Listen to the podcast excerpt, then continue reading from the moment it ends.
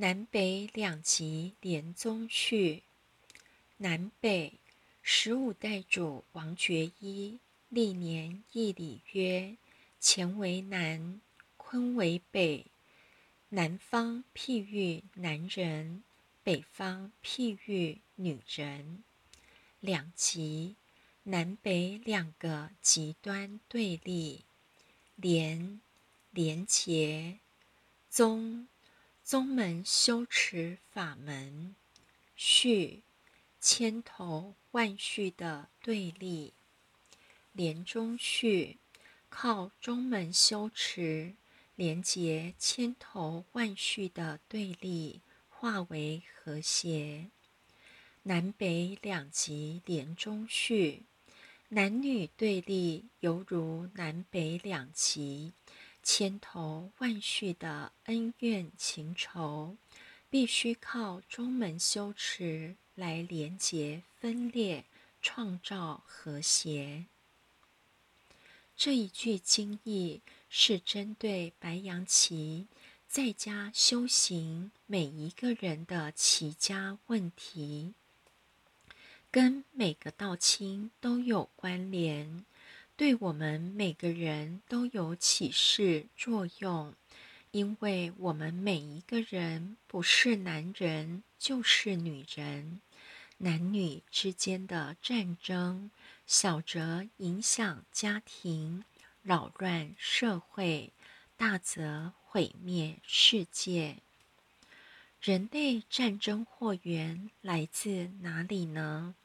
发动战争的罪魁祸首，通常来自破碎不圆满的家庭。所以，归根究底，男女之间的战争，也就是整个人类世界战乱毁灭的根源。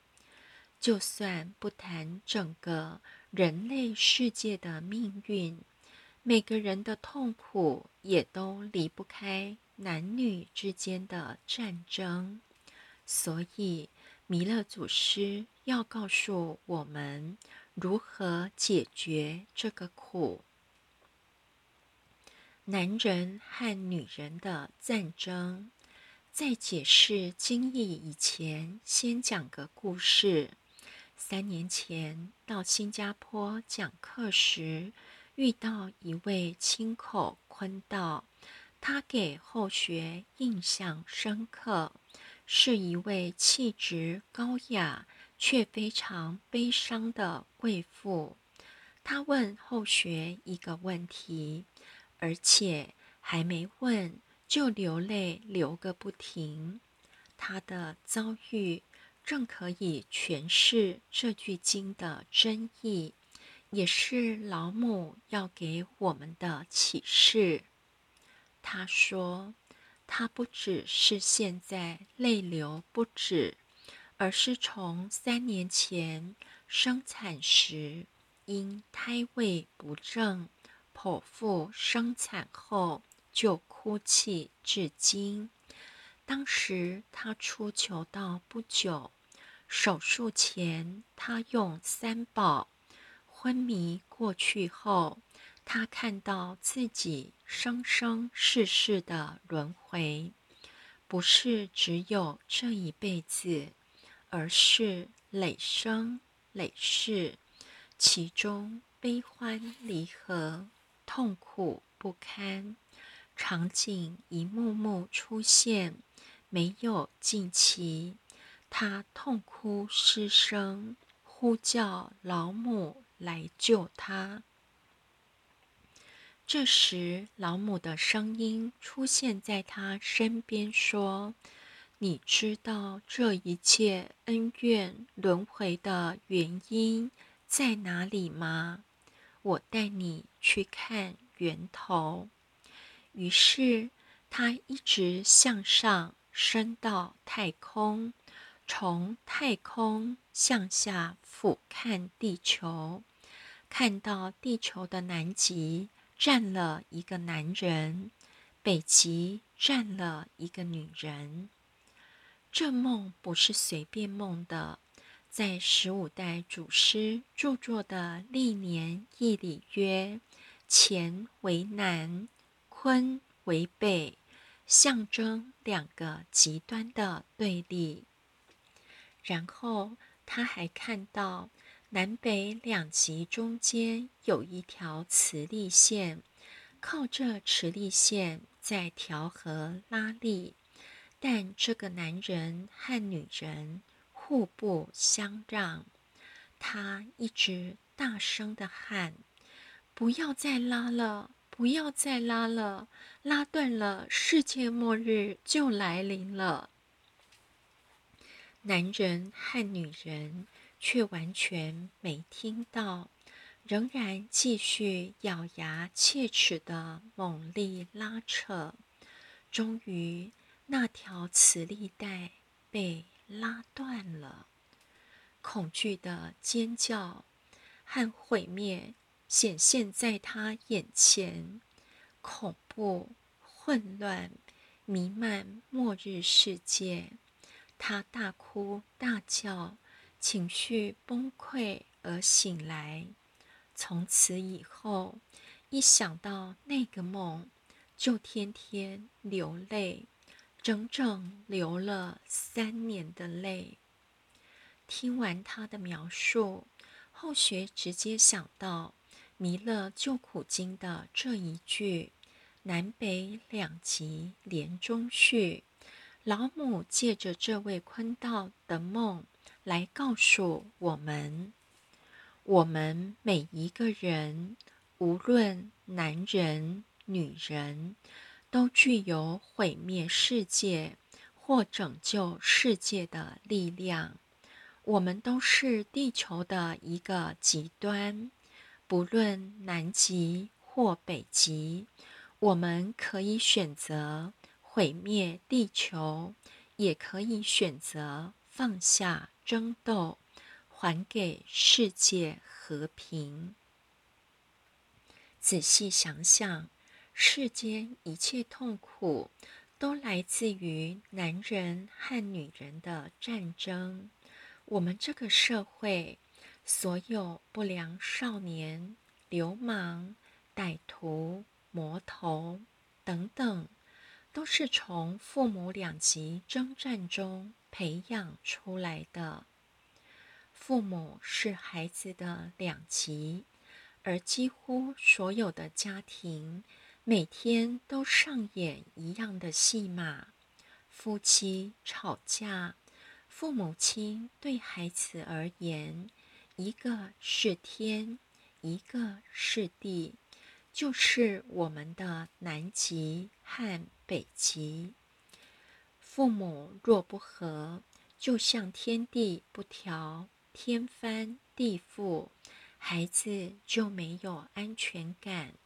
就像做这个梦的道亲一样，在内心呐喊：“不要再拉了，再拉一切就要毁灭了。”而所有的父母亲也如他梦中的男人和女人，什么都听不进去，一直征战拉扯，直到世界毁灭。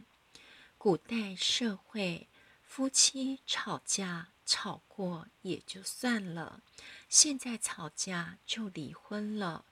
父母离婚，孩子的世界就面临世界末日。有一对道亲夫妇时常吵架，他们都知道吵架对孩子影响很不好。所以在孩子面前尽量不吵，等孩子睡着了才开始吵。但有一次他们吵得很凶，妻子就哭了。他们两岁的儿子在睡觉中说梦话：“妈妈不要哭，妈妈不要哭。”从这个例子中，我们可以知道。孩子的心灵多么敏锐，即使只有一两岁，都能察觉到父母之间的拉扯、撕裂，睡着了都还知道妈妈在痛苦。大人的争吵受到最大创伤的是孩子，因为他们太脆弱。父母之间的裂痕对他们而言，就像天崩地裂般的巨大。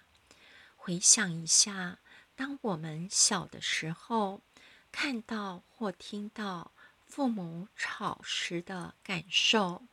中国人说：“夫妻床头吵，床尾和。”但是别忘了，孩子夹在床中间。所以，人间一切混乱、斗争，都来自南北两极的严重对立、对抗。修道的战场，家庭，这些年轻、常排解道亲的家庭、婚姻、夫妻恩怨等等问题，在其中领悟到。修道的主战场不是道场，而是家庭。修道人一直把主战场设定在道场，在渡人、办道，却忽略了家庭、夫妻、亲子的关系，才是真正有待征服的战场。在道场行功容易。面对另一半不吵架难，在外面做的好事只是表象，能够把家人的关系处理好，才是修道功力的所在。南北水火不容，男人和女人其实像两种不同的动物一样，天差地别。却偏偏都是人类，而且注定要在一起过一生。就像这句经所要告诉我们的：南方属火，北方属水，水火不容，火向上延烧，水向下漫流。不论性质、方向、禀赋、喜好。等等，男女都大不同，所以《易经》有一个卦，就是火和水加在一起，是《易经》最后一卦，象征世界末日。火水未济卦，火在上，水在下，火往上走，水向下流，两个背道而驰。互相冲突，于是造成世界末日。不要以为末日是不可能来临的。目前全世界充斥着毁灭性的武器。如果男女这南北两极持续对立，有朝一日一定会有魔王出现。并不是这人诞生就是魔王，而是受到太多偏激冲突的撕裂，在父母夫妻的斗争冲突中，人格扭曲成魔王，终于发动世界性大规模毁灭性的战争。面对这个问题。该怎么办呢？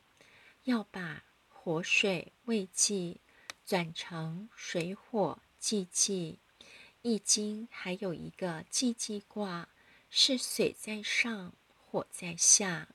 水象征男人的欲望，要向上提升为救世的悲怨；火象征女人的怨气。要向下平息，转化为道气，于是男女的组合就变成了悲怨和道气的最佳拍档。这是既济卦，就是成功的意思。相反的，如果男人多欲不能满足，女人多怨无处发泄，就会互相指责、攻击，或积怨怀恨，水火不容。这就变成象征失败的未济卦。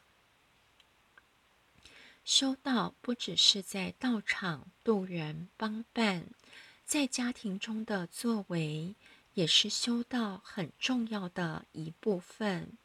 齐家修道是我们修道历程中一个不可或缺的一环。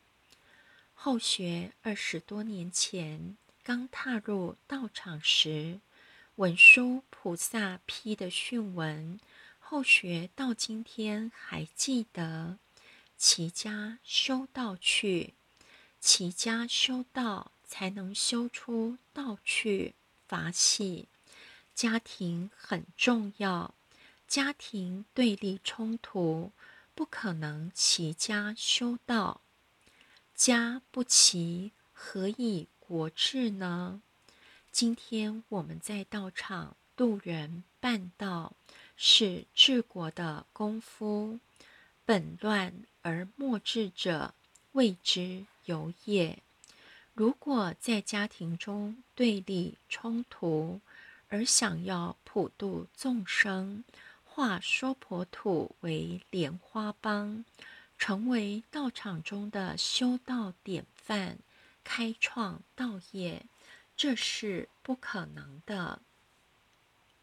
不是我说的，是《大学》第八章里圣人说的：“持国必先齐家，一家人一国兴仁，一家让一国兴让，一人贪利一国作乱。”此谓。持国在其其家，家就像我们的根，一棵树的树根烂掉，而想要开花结果是不可能的。所以南北两极一定要连结而不可分裂。连宗序如何连结千头万绪的？两极对立呢？关键就在我们传道的宗旨“不二法门”。序就是千头万绪，男人和女人之间的千头万绪一定要连结起来。我们修道人在这点上一定要有强烈的使命感。家庭再不好，还是要克服困难，让家能齐。不要总是存着度家人太难，不如在道场行功的心态，不顾家庭，把家人当成业障、考道、冤业等等，在逃避。事实上不是。只要去面对、克服，终于可以连中续。客观的看，男女之间最大冲突在于互相指责，不重视融洽，只重视谁对谁错，而且一定要对方认错，于是就有吵不完的架。生不完的气，这是大部分家庭关系紧张的原因。改善家庭关系，努力的方向不是相互指责，不是告诉对方你有什么错，而是静下心来，好好的去关怀家人，先放下谁是谁非。先放弃要求与苛责，把重点放在融洽的关系。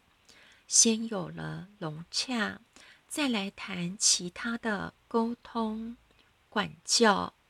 如果连基本的融洽都没有，根本谈不上沟通、管教子女等等问题，因为一开口就吵个不停。